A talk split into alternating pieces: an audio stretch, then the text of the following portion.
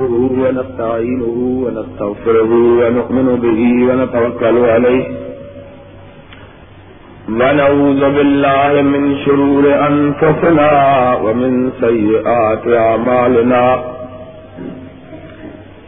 من يهده الله فلا مذل له ومن يذلله فلا هادي له. نشهد أن لا إله إلا الله ونشهد أن محمدا نبده ورسوله.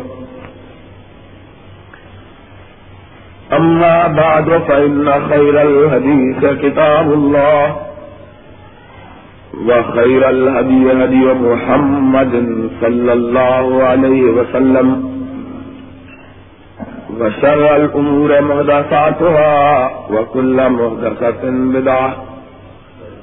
وكل بدعة ضلالة وكل ضلالة في النار. أعوذ بالله السميع العليم من الشيطان الرجيم. بسم الله الرحمن الرحيم. وأطيعوا الله ورسوله ولا تنازعوا فتفشلوا وتذهب ريحكم واصبروا إن الله مع الصابرين. صدق الله مولانا العظيم.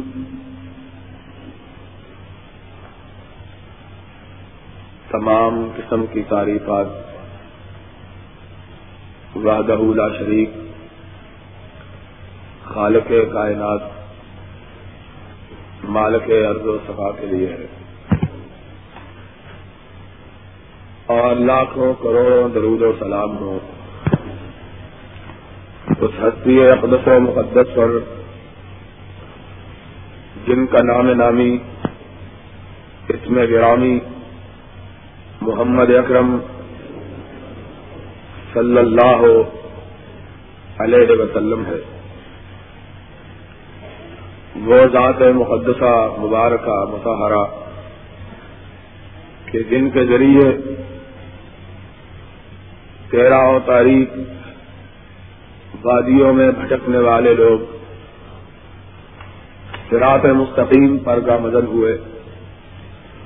اور جنہوں نے ہدایت کا، روشنی کا راستہ بنی نو انسان کو دکھایا۔ اور ان کے تمام باہمی تنازعات اور اختلافات کو ختم کیا اختلاف بھی کسی بڑے اور اصولی مسئلے پر نہیں، بلکہ معمولی اور فروری مسائل پر کہ جنہیں انہوں نے اس قدر طول دیا اور کھینچا۔ کہ وہ ایک دوسرے کے اسلام اور قبر کا معیار اور مدار بن گئے۔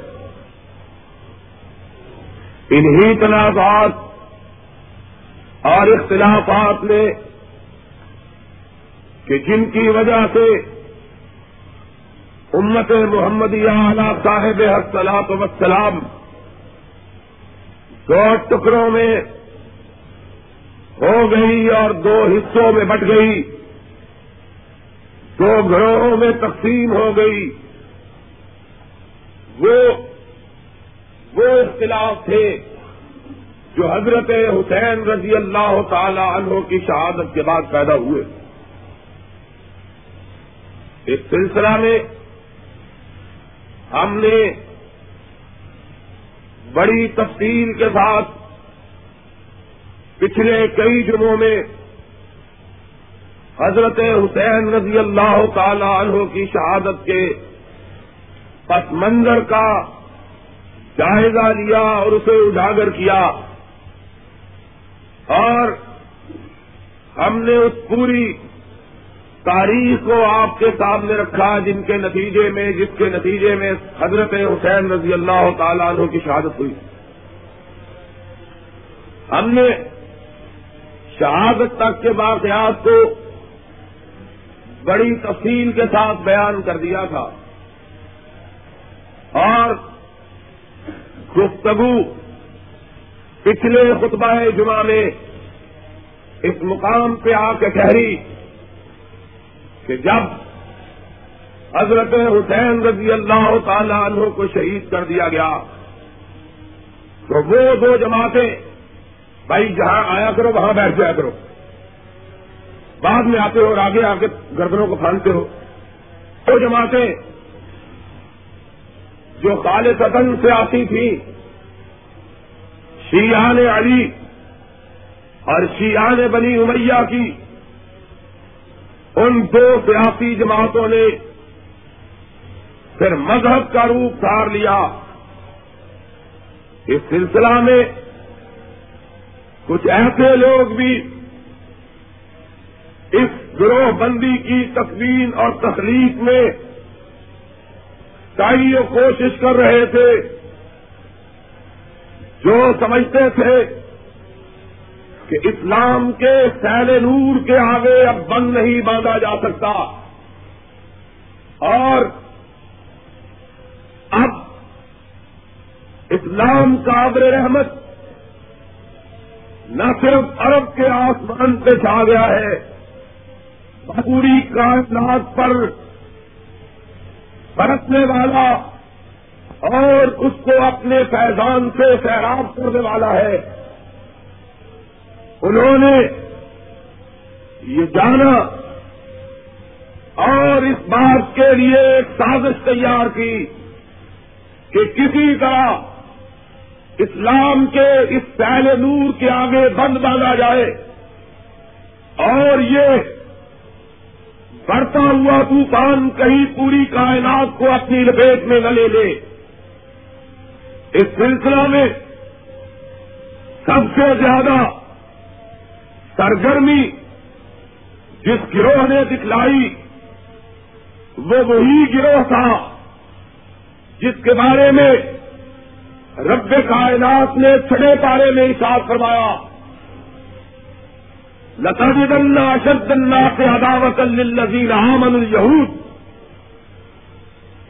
یاد رکھیے، میرے حبیب پاک صلی اللہ علیہ وسلم کائنات میں مسلمانوں کا اگر کوئی سب سے بڑا دشمن ہے تو وہ یہودی ہے۔ یہ گروہ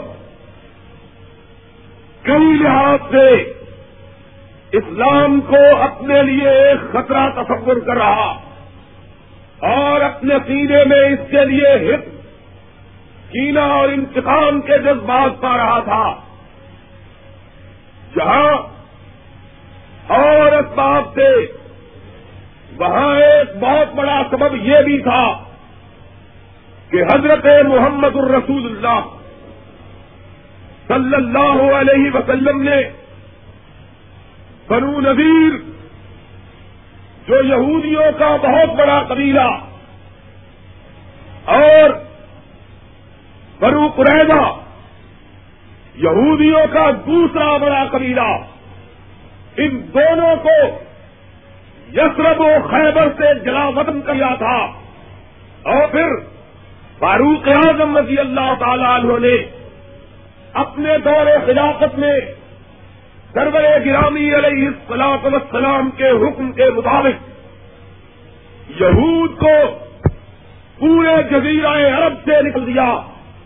وشواس فرمایا تھا کہ اگر جزیرہ عرب میں رہنا ہے تو محمد کے جھنڈے کے نیچے آ کے رہو۔ وگرنا جزیرہ عرب کو چھوڑ دو کہ اللہ تبارک مطالعہ اسے اسلام کا برکت اور مسلمانوں کا کلا بنانا چاہتا ہے۔ ان لوگوں نے اس حصد کو، اس کینے کو اور اس چوٹ کو اپنے سینے میں پرورش دیا اور اسے ناسور بنایا۔ اور اسی کے نتیجے میں سنائے یمن میں ایک کانفرنس منعقد ہوئی، جس میں یمن کے گرامی یہودی اکٹھے ہوئے اور انہوں نے اس کا منصوبہ بنایا کہ اسلام سے ہم اپنے کس طرح انتقام کو لے سکتے اور اپنی زندگی کو بجھا سکتے ہیں۔ اس سلسلہ میں انہوں نے کہا کہ اگر اسلام کا سامنے سے آ کے ہم نے مقابلہ کیا تو ہم اسلام کو شکست نہیں دے سکیں گے، ہم اس کا مقابلہ نہیں کر سکیں گے۔ بہتر صورت یہی ہے کہ اسلام کا لبادہ اوڑھ کر، اسلام کا لباس پہن کر مسلمانوں کو دھوکہ دینے کا کوئی سامان نہیں جائے چنانچہ انہوں نے اس منصوبے پر اس طرح عمل درامد کیا کہ اپنے ایک قائد و سردار عبداللہ ابن سبا کو جو بڑا نامی اور گرامی یہودی تھا۔ اسے مسلمانوں کا لبادہ اوڑھ کر مدینہ منورہ، مکہ مکرمہ اور بلاد اسلام کی طرف روانہ کیا۔ یہ عبداللہ ابن سبا وہی شخص ہے جس نے سب سے پہلے اسلام کی تعلیمات کو مت کیا۔ اور حضرت عثمان غنی رضی اللہ تعالی عنہ کے مقابلے میں باغیوں کو ابھارا، آپ پر بہتانات لگائے، آپ پر الزامات تراشے اور ان اتحامات اور الزامات کو ہوا دی۔ اور یہ وہی شخص تھا جس نے حضرت علی رضی اللہ تعالی عنہ کے بارے میں یہ کہا کہ علی مخلوق نہیں بلکہ خالق ہے۔ جس نے انسانوں کا لبادہ ہو رکھا ہے، حقیقت میں یہ خدا ہے۔ اور یہ بجلی جو چمکتی ہے، یہ علی کی مسکراہٹ ہے۔ اور بجلیاں کھونتے ہوئے جو گرج پیدا کرتی ہے یہ علی کا قہر اور غصہ اور غضب ہے۔ اور اس نے کہا کہ علی کو کبھی موت نہیں آئے گی، بلکہ علی ہمیشہ کے لیے زندہ رہے گا۔ اس نے اس طرح یہودی عقائد کو مسلمانوں میں رواج دیا اور مسلمانوں کے اندر تقریب، مسلمانوں کے اندر کتنے کا پودا لایا۔ حضرت حسین رضی اللہ تعالیٰ عنہ کی شہادت میں جہاں اور کچھ عوامل کار فرما تھے، وہاں عبداللہ ابن سبا کے ایجنٹوں کا بھی اسلحاب تھا۔ کہ وہ چاہتے تھے کہ اسلام کے پیروکاروں کے درمیان ایک ایسی آگ لگائی جائے جس سے یہ آپس میں بھڑک اٹھے، آپس میں بھر جائے، آپس میں ان کا تصادم ہو جائے اور اس کا نتیجہ اس طرح ظاہر ہو کہ پھر کبھی ان کے زخم منتمل نہ ہو اور ہمیشہ ایک دوسرے کے خلاف یہ تلواروں کو بے نیام رکھے۔ یہ اس کا منصوبہ اور پھر اس منصوبے میں وہ کس حد تک کامیاب رہا اور اس کے ایجنٹ اس منصوبے میں کس حد تک کامرانی کی منزل تک پہنچے؟ اس کا اندازہ اس بات سے لگایا جا سکتا ہے کہ جب حضرت حسین رضی اللہ تعالیٰ عنہ کی شہادت ہو گئی تو انہوں نے یہ محسوس کیا کہ اب ہمارے پھل کے پتنے کا وقت آ گیا ہے۔ اب وہ موسم آ گیا ہے کہ جس چیز کے لیے ہم نے منصوبہ باندھا اور تیاری کی تھی، آج اس منصوبے کو بروئے کار لائے اور اس پر عمل کریں چنانچہ حضرت حسین رضی اللہ تعالیٰ عنہ کی شہادت کے بعد انہوں نے خالص سیاسی اختلافی مسئلے کو مذہبی روپ دے دیا۔ اور انہوں نے کہا کہ خلافت حضرت حسین کا حق تھی، خلافت حسین کا مرتا تھی، اس لیے کہ حسین علی کا بیٹا تھا۔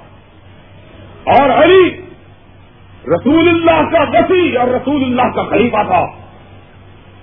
علی سے ابو بکر عمر نے خلافت کو چھینا اور حسین سے معاویہ اور یزید نے خلافت کو چھین لیا۔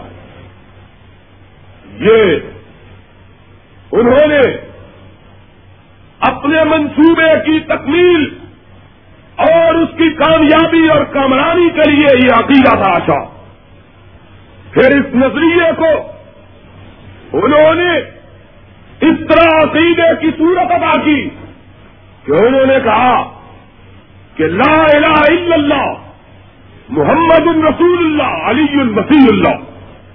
کہ کلمے کا ایک جز یہ بھی ہے کہ جہاں ہم کہتے ہیں کہ اللہ کے علاوہ الہ کوئی نہیں۔ اور جہاں ہم یہ سمجھتے ہیں کہ محمد اکرم اللہ کے رسول ہے وہاں ہمارا عقیدہ یہ بھی ہے کہ علی، حضرت علی جو ہے، یہ محمد الرسول اللہ کے وسیع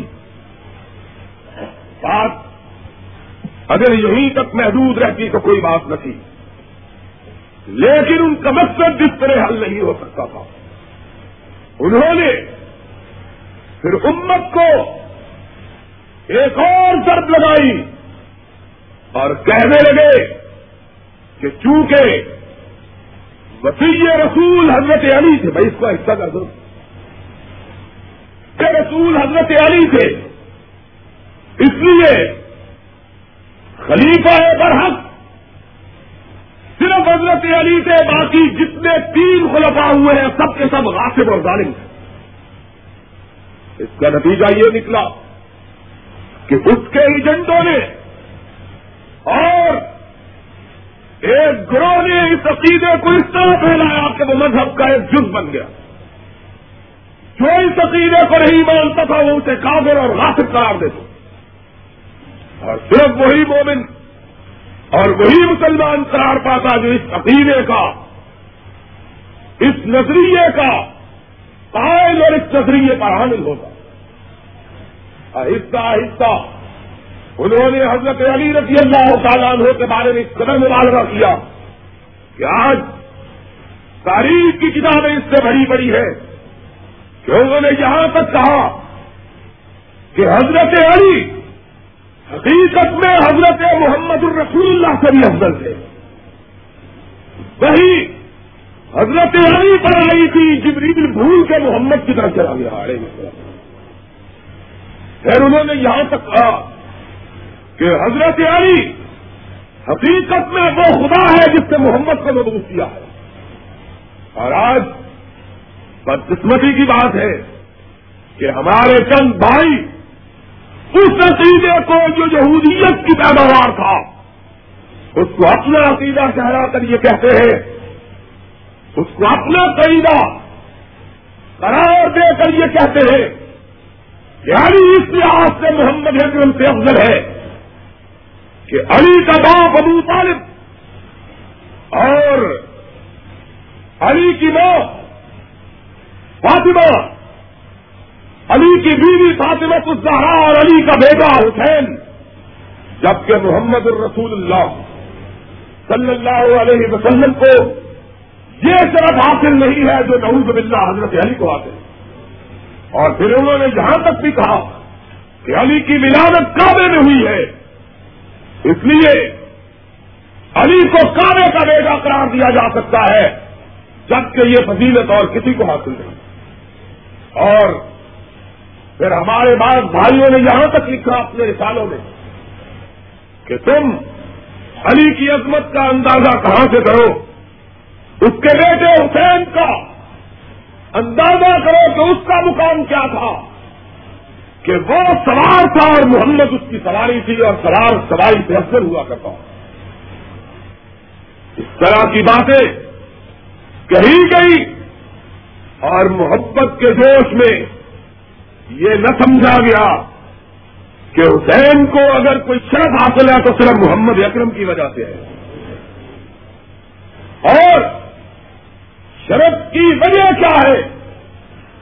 شرف کی اگر کوئی وجہ ہے تو صرف نسبت رسول کریم علیہ السلاط وسلام جس نسبت سے حسین کو شرف حاصل ہوا، لوگوں نے اس نسبت ہی کو حضرت کر دیا۔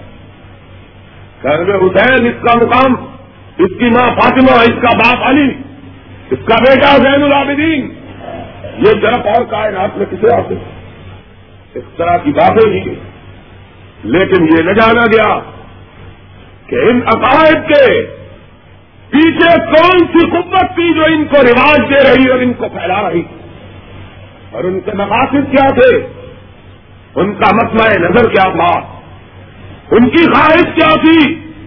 اور کس طرح پھر وہ اپنے مقصد میں کامیاب اور کامیاب ہوئے؟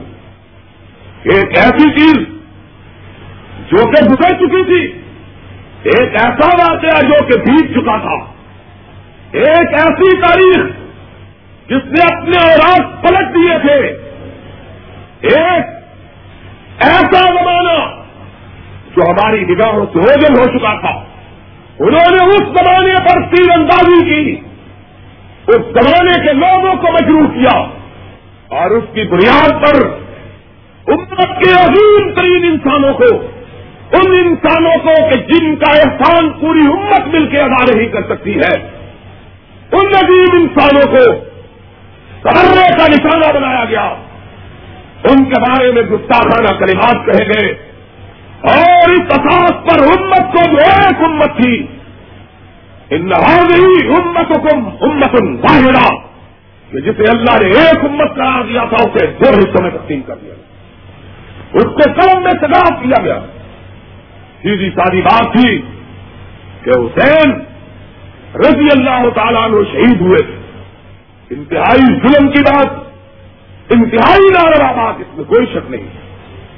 اور اس کا صحیح انداز یہ تھا اور یہ ہونا چاہیے تھا کہ حسین کے قاتلوں کی مذمت کی جاتی حسین اس کے لیے مغفرت کی دعا کی جاتی اور وہ یقیناً بخشا ہوا ہے۔ اس کی عظمت اس کی بلندی کا تذکرہ کیا جاتا۔ لیکن ہوا یہ کہ حضرت حسین رضی اللہ تعالیٰ عنہ کی شہادت کی آڑ لے کر مسئلہ خلافت کو اٹھایا گیا اور امت کے بہترین زمانے کو بہترین زمانہ قرار دے کر لوگوں کے سیروں کو مجبور کیا گیا۔ یہ بات کتنی موزی سی ہے اور آپ اسے ہمیشہ اپنے دل اور اپنی نگاہ اور اپنے ذہن میں رکھیے۔ کہ اپنے بھائیوں سے پوچھیے کہ بھائی، اگر اختلاف ہوا تو شہادت حسین پہ ہوا۔ تم شہادت حسین کو المیہ قرار دیتے ہو، ہم بھی اسے المیہ سمجھتے۔ لیکن یہ کون سی تک بندی ہے کہ حضرت حسین رضی اللہ تعالیٰ عنہ کی شہادت کی آ لے کر ابو بکر پہ تیر اندازی کی جائے؟ عمر کے بارے میں خرید آبادی کی جائے، عثمان کے بارے میں گستاخانہ کلمات کہے جائے معاملہ کے بارے میں زبان گستاخ کو دراز کیا جائے، رضوان اللہ علیہ مجمعین، یہ کون سی بات کہہ رہے کہ نہیں؟ بات یہ ہے کہ حسین بھی اسی طرح مظلوم تھا جس طرح اس کا باپ علی مظلوم تھا۔ کیوں؟ اس لیے کہ علی حقیقت میں خلیفہ برحق تھا، لیکن ابو بکر عمر نے اس کی خلافت کو چھین لیا ہم نے کہا کہ اول تو مسئلہ یہ نہیں اور نہ ہی اس کا یہاں محل اور مقام ہے۔ لیکن اگر تم کہتے ہو تو ہم تمہارے ساتھ چلتے ہیں۔ کہ علی کس طرح خلیفہ بلا پسند تھے اور ابو بکر عمر نے کس طرح ان کی خلافت کو چھین لیا۔ کہنے لگے اس لیے کہ ہمارا عقیدہ یہ ہے کہ خلیفہ اللہ مقرر کرتا ہے اور اللہ نے علی کو خلیفہ مقرر کیا ہم نے کہا کہ اس بارے میں لمبی چوڑی بحث کو جوڑتے ہوئے ان باتوں کو بڑے غور سے سنیے۔ یہ آج موتقدات اسلام میں شامل ہو گئی اس لیے کہ ان کے نتیجے میں محمد الرسول اللہ صلی اللہ علیہ وسلم کی صحابہ کی عظمت پر حملہ کیے جاتے ہیں۔ اور ہم یہ سمجھتے ہیں کہ اگر صحابہ کی عظمت قائم نہیں رہتی تو محمد اکرم علیہ السلام وسلام کی عظمت کا ہمیں علم نہیں ہو سکتا۔ آج لوگ اس مسئلے کو معمولی سمجھتے ہیں۔ حالانکہ یہ مسئلہ معمولی نہیں ہے۔ اس لیے کہ اگر اسلام کی تاریخ سے ابو بکر و عمر کو حضرت کر دیا جائے تو اسلام کی تاریخ شروع ہی نہیں ہو سکتی ہے۔ بس لاؤ۔ اگر عمر کو، ابو بکر کو عثمان کو رضوان اللہ علیہ مجمعین ان کو اسلام کی تاریخ سے حضرت کر دیا جائے تو اسلام کی تاریخ کہاں سے شروع کرو؟ اسلام اس کی تاریخ کی ابتدا کہاں سے ہوتی ہے؟ ہم اس لیے اس موقع کو غریبت جانتے ہوئے یہ ضروری سمجھتے ہیں کہ اہل سنت کے وہ تقدات کو واضح کیا جائے اور ان کے مقاصد فکر کو بتلایا جائے کہ ان کے وہ تقدات کیا ہیں۔ ان کے عقائد کیا ہے آج جبکہ شاعری، افسانہ کرازی اس سے اور کہانیاں دین بن گئی ہیں ضرورت ہے اس بات کی کہ ہم حقائق کا نکاح الٹیں اور باطل کے چہرے کو بے نقاب کریں، بتلائیں کہ حقیقت کیا ہے۔ ہم کہتے ہیں کہ ہمارے وہ بھائی جو یہ سمجھتے ہیں کہ حضرت علی خلیفہ بلا فصل تھے اور اس لیے سرور کائنات علیہ السلام کے بعد خلافت ان کا حق اور حصہ تھی کہ اللہ نے ان کو خلیفہ مقرر کیا۔ تو ہم بڑے ادب سے، بڑے احترام سے یہ بات پوچھتے ہیں کہ اگر آپ کے کہنے کے مطابق اللہ نے علی کو خلیفہ مقرر کیا تھا، تو پھر کون تھا جس نے علی کو خلافت سے محروم کر دیا؟ کہنے لگے وہ عمر تھا جس نے سفیفہ بنی صحابہ میں علی کو خلافت سے محروم کر کے ابو بکر کے ہاتھ پر بیٹھ کر دیا۔ ہم نے کہا کہ ہم اس اللہ کو ماننے کے لیے تیار نہیں کہ وہ ایک کام کرنا چاہے اور بندے اس کے خلاف کر دیں وہ خدا ہی نہیں ہو سکتا ہے۔ یہ کیسے ممکن ہے کہ خدا تو کہے کہ میں فلاں کو خلیفہ بناتا ہوں اور عمر کہے کہ میں فلاں کو خلیفہ بناتا ہوں۔ اور خلیفہ وہ بن جائے جس کو عمر خلیفہ بنانا چاہتا ہے۔ اس کا مطلب یہ ہوا کہ خدا عمر سے بھی کمزور ہے۔ اور وہ خدا خدا نہیں ہو سکتا جو بننے سے کمزور ہے ہمارا عقیدہ ہے کہ اللہ وہ اللہ ہے کہ جس کی کہی ہوئی بات چل نہیں سکتی، زمین اپنی جگہ کو چھوڑ سکتی ہے۔ آسمان چل سکتا ہے، لیکن رب کا حکم نہیں کر سکتا۔ ہم یہ کہتے ہیں کہ دوستو، جو معیار اور جو منتق تم سوچتے اور تجویز کرتے ہو اس منتق کی روح سے بھی یہی ثابت ہوتا ہے کہ خلیفہ اللہ اگر بنانا چاہتا تھا تو ابو بکر کو بنانا چاہتا تھا۔ کیوں؟ اور اس کی تصدیق ہم یوں ہی نہیں کہتے اس کی تصدیق محمد الرسول اللہ کے فرمان سے ہوتی ہے۔ ارے اس طرح السلام آؤ، حدیث پاک کو اٹھاؤ اور دیکھو کہ اللہ کسے خلیفہ بنانا چاہتا ہے۔ حضرت محمد الرسول اللہ صلی اللہ علیہ وسلم مرض موت میں مبتلا ہے آپ کی آخری بیماری ہے کہ اسی بیماری سے صحت کے بعد آپ اس دنیا کو چھوڑ کر ملائے آلہ میں منتقل ہو گئے۔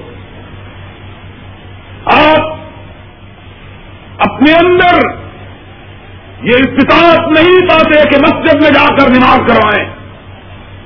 آپ نے اپنی اہلیہ حضرت صدیق بنت صدیق رضی اللہ تعالیٰ عنہ کو کہا کہ جاؤ ایسا ابو بکر کو کہو کہ آج محمد نماز پڑھانے کے لیے نہیں آئیں گے، تم محمد کے مسلے پہ کھڑے ہو کے نماز پڑھاؤ۔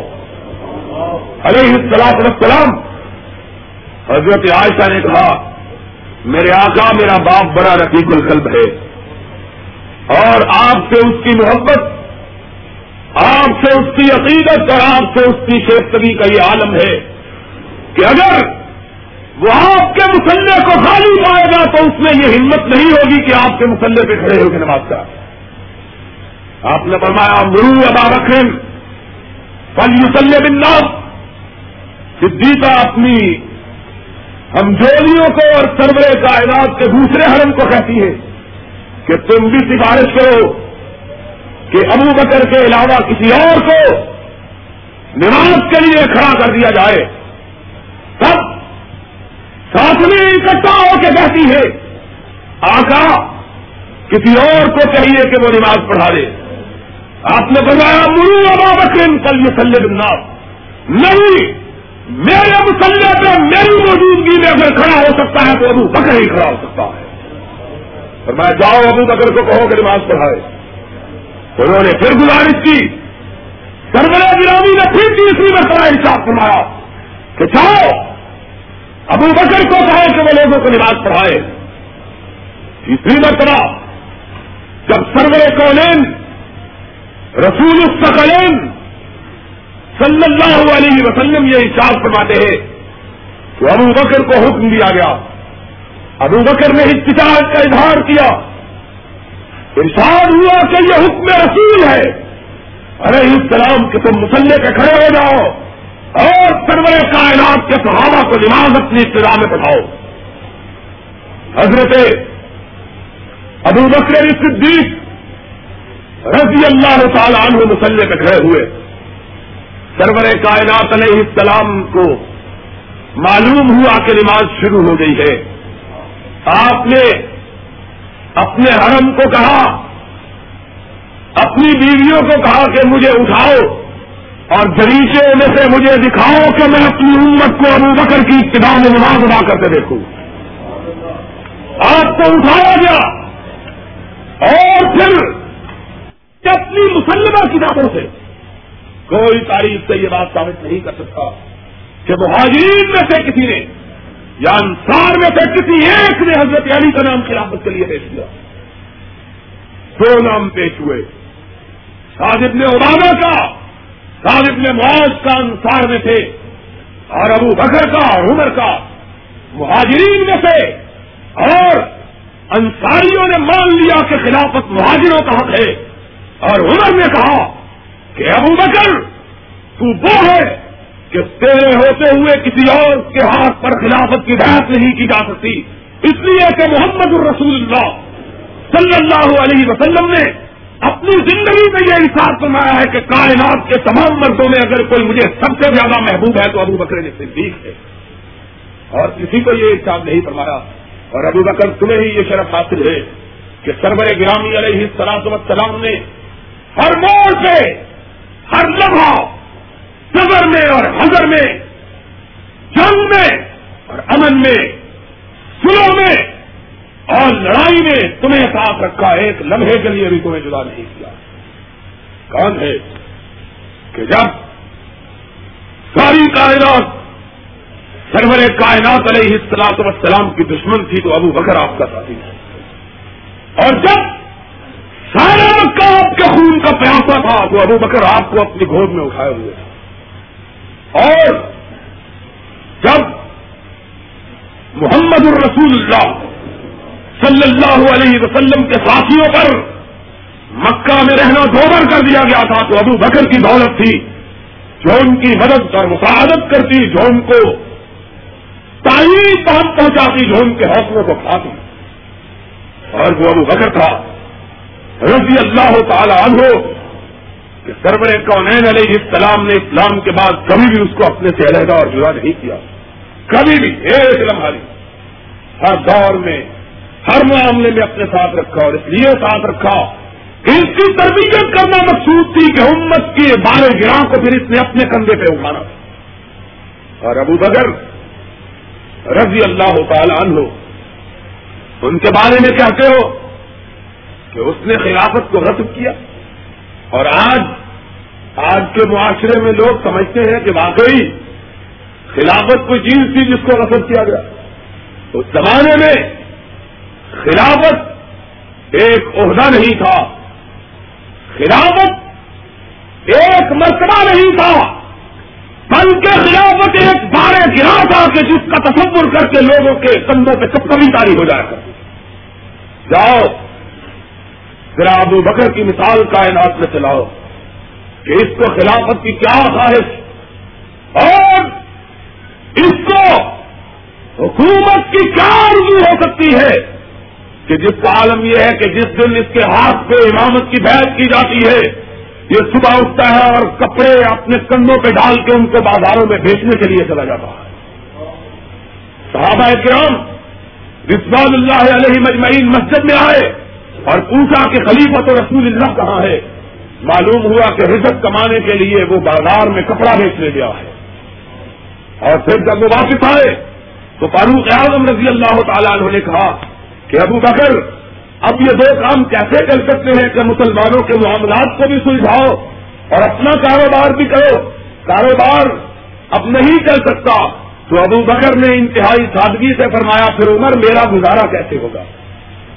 تو حضرت عمر فاروق رضی اللہ تعالیٰ نے صحابہ کے ساتھ مل کر کہا تھا کہ ابو بکر، ہم تیرے لیے ایک مشاہرہ مقرر کر دیتے ہیں کہ اس سے تو اپنا گزر بسر کیا کرے گا۔ اور دنیا کی تمام تاریخیں یہ بات لکھتی ہے اور ان کے میں یہ بات مرکوم محفوظ اور موجود ہے کہ ابو بکر کی تنخواہ جو مقرر کی گئی وہ اسی روپے تھے اور جب مہینہ گزرا تو ابو بکر صدیق رضی اللہ تعالیٰ عنہ نے اڑتالیس روپے واپس کر دیا اور فرمایا کہ میرا گزارا بتیس روپے میں ہو گیا ہے اندا سے میں صرف بتیس روپے تنخواہ لیا کروں۔ اور پھر بات یہی پہ بس نہیں ہوئی، کائنات نے ایک اور منظر دیکھا کہ ابو بکر کا وقت آخر ہے۔ جاؤ، کائنات سے اس کی مثال پیش کرو۔ اور بات آ گئی ہے، آج کے حکمران اپنے آپ کو اسلامی جمہوری ملک کے حکمران کہلانے والے، مزدوروں کا خیر خواہ ہمدرد غمخور اپنے آپ کو قرار دینے والے۔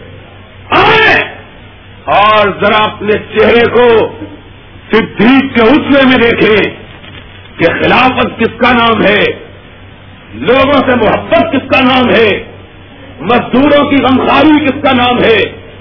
غریبوں کی ہمدردی کس کا نام ہے، وہ لوگ جو ہزار ہزار، دو دو ہزار روپے کی شراب ایک ایک رات میں پی جاتے ہیں۔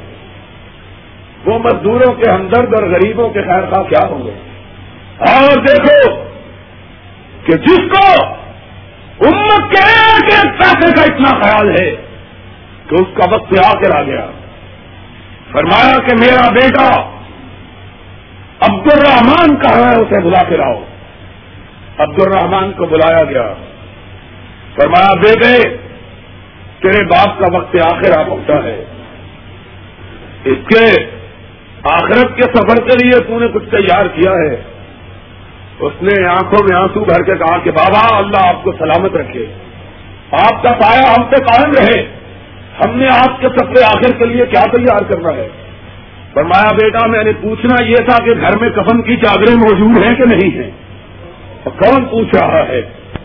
سلطان المسلمین، امیر المومنین اور خلیفت و رسول اللہ العظیم، کیا کہتا ہے؟ فرمایا، بیٹے، گھر میں کفن کی چادریں موجود ہے کہ نہیں ہے بیٹے نے کہا، بابا، گھر میں کفن کی چادریں نئی تو نہیں، پرانی ہیں آپ حکم دے تو کسی سے قرضہ مانگ کے نئی چادریں لے آتا ہوں۔ فرمایا، بیٹے نہیں، میں یہ وسیعت کرتا ہوں کہ میں مر جاؤں تو محمد کے ساتھی کو پرانی چادروں میں دفن کرنا۔ اس لیے کہ نئی چادریں، یہ ایک زندہ کے لیے زیادہ کام کی ہوتی ہے۔ مردے کا کیا ہے کہ مٹی میں چلا جائے گا اور چادریں بھی کھڑا ہو جائے اور پھر کیا فرمایا؟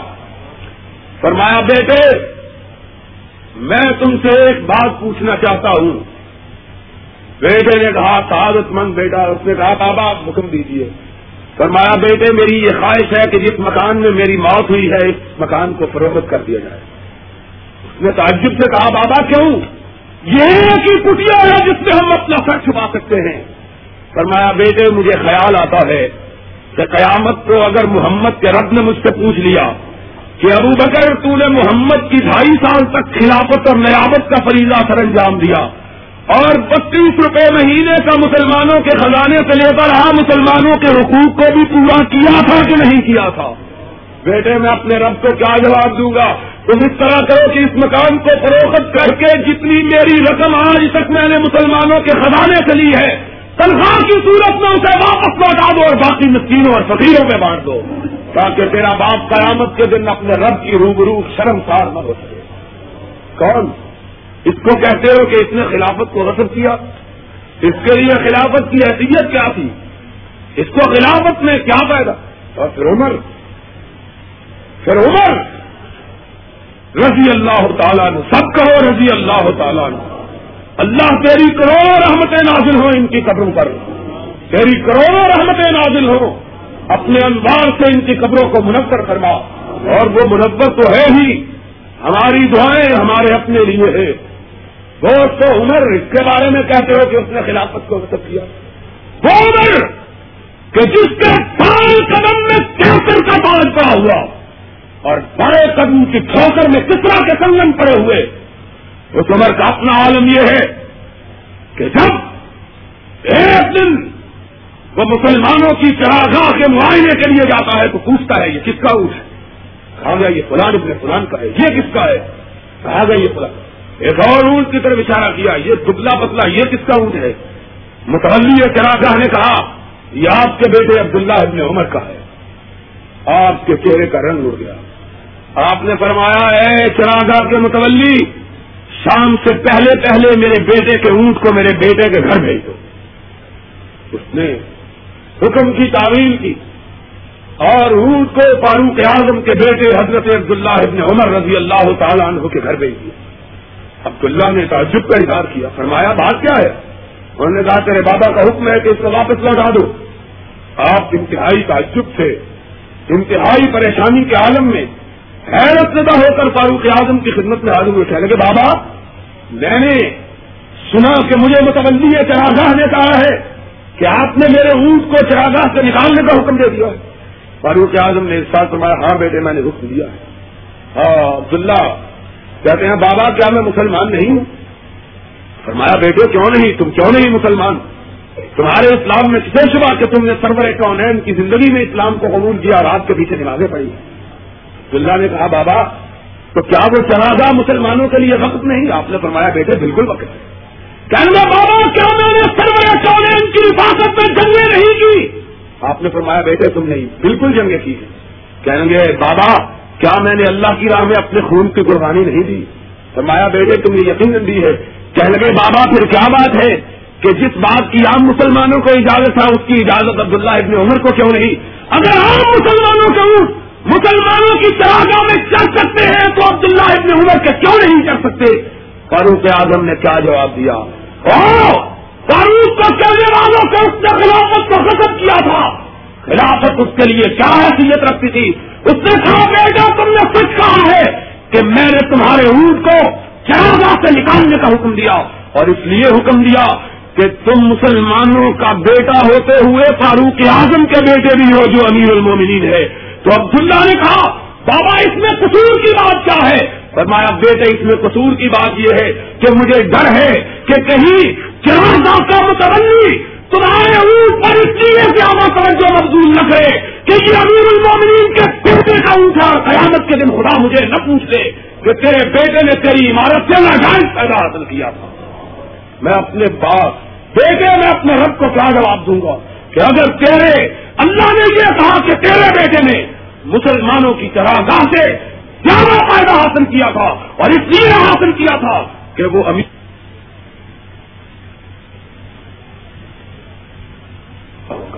عبداللہ آ گئے اور اس نے کہا، بابا، مجھے آپ کی بات منظور ہے کہ میں اپنے رب کے سامنے اپنے بابا کو شرمسار نہیں دیکھنے دیتا. وہ لوگ راسک اور آج تم ان کو راسک کہتے ہو۔ بھائی سب کہو رضی اللہ تعالیٰ عنہ۔ اس کا اپنا عالم یہ ہے کہ وہ کہا کرتے تھے کہ رحم اللہ شہر اور یہ بات ہماری نہیں۔ میں نے پچھلے جمعے اور شاید اس سے پچھلے جمعے بتلایا تھا کہ ایک کتاب جس کا نام محض بھوانا ہے، وہ کتاب ہے جس کو یہ کہا جاتا ہے کہ وہ حضرت علی رضی اللہ تعالی عنہ کے خطبات کا مجموعہ ہے۔ ہمارے بھائی اس کتاب کو سچ مانتے اور اسے حضرت علی کے خطبات کا مجموعہ قرار دیتے ہیں۔ ہم اس کتاب کی صحت کو تسلیم نہیں کرتے۔ ہم اس کتاب کو یہ نہیں سمجھتے کہ وہ حضرت علی رضی اللہ تعالیٰ عنہ کے خطبات کا مجموعہ ہے، بلکہ ہم یہ کہتے ہیں کہ وہ تیسری صدی کے شیعہ مصنف رضی نے اس کو ترتیب دیا اور اس نے ان کو پیاسا اور خراسا ہے۔ بہرحال اس بات کو میں نے اس لیے ادا کیا کہ آپ کے ذہن میں یہ بات رہے کہ نہج البلا ہمارے نزدیک حجت نہیں کہ ہم اسے گروپ نہیں مانتے، لیکن ہمارے بھائیوں کے نزدیک حجت ہے کہ اسے وہ مستمت سمجھتے اور حضرت علی کے خطبات کا مجموعہ قرار دیتے ہیں۔ اس نہج البلا میں جو ہمارے بھائیوں کی دوسرا کتاب ہے، اس میں لکھا ہوا ہے کہ علی رضی اللہ تعالیٰ عنہ جب بھی ان پہ کوئی مشکل وقت آتا جب بھی ان پہ کوئی مصیبت آن پڑتی، جب بھی وہ کسی قسم کے مسائل سے گزار ہوتے، تو کہتے کہ رحم اللہ الشیخین اللہ ابو بکر عمر پہ رحم کرے کہ انہوں نے اس طرح کی حکومت کی ہے کہ کائنات میں اس طرح کی حکومت کوئی کر ہی نہیں سکتا۔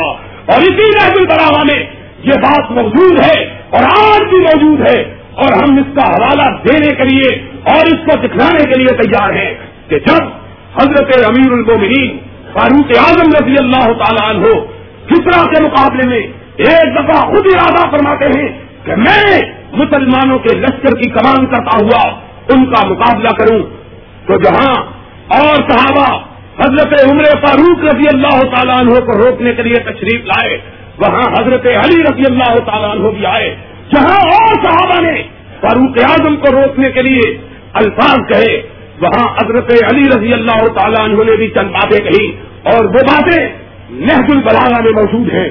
انہوں نے کہا، عمر، کہاں جاتے ہو؟ فرمایا، علی میں مسلمانوں کی قیادت کرتے ہوئے کپار کے ساتھ جہاد کے لیے جاتا ہوں۔ حضرت علی رضی اللہ تعالیٰ عنہ نے ارشاد فرمایا، عمر، تم نہ جاؤ کہ تمہاری موجودگی مزید آنے زیادہ ضروری ہے۔ حضرت فاروق اعظم رضی اللہ تعالیٰ عنہ نے ارشاد فرمایا، علی ٹھیک ہے، لیکن مسلمان ان کے حوصلے شکستہ نہ ہو اور مدت سے ان کو فتح حاصل نہیں ہو رہی۔ میں سمجھتا ہوں کہ میں بطور امید اور مورے بطور قائد میرا یہ فریضہ ہے کہ میں مسلمانوں کی سب اول میں جا کے لڑوں اور مسلمانوں کو بتاؤں کہ ان کا امیر موت سے نہیں ڈرتا اور وہ اللہ کی عام شہادت کو اپنا سب سے بڑا معراج سمجھتا ہے۔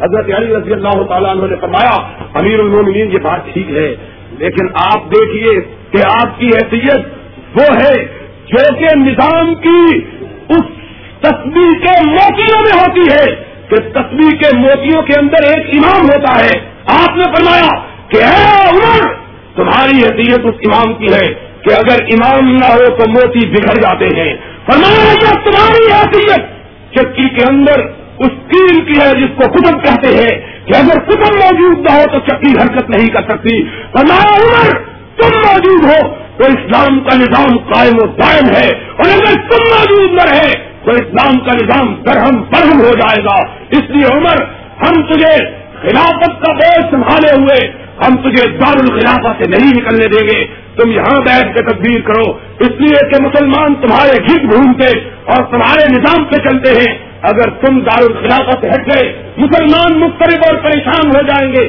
اور ان کا نظام ٹوٹ جائے گا۔ یہ کہنے والا کون ہے؟ وہی ہے جس کے بارے میں ہمارے بھائی یہ کہتے ہیں۔ کہ اس کی خلافت کو غصب کیا گیا، اس کے حق کو مارا گیا۔ ہم پوچھتے کہ جس کے حق کو مارا جائے، وہ حق کے مارنے والے کو ایسی باتیں نہیں کہا کرتا ہے۔ اور تمہیں کیا معلوم ہے کہ حضرت علی رضی اللہ تعالیٰ انہوں نے ارشاد فرمایا، اور تمہاری مسلمہ کتاب محض البلاغہ میں موجود ہے۔ انہوں نے کہا کہ اللہ ابو بکر عمر پہ رحم کرے۔ وہ کتنے بڑے لوگ تھے کہ انہوں نے کفار کے ساتھ جہاد کیا۔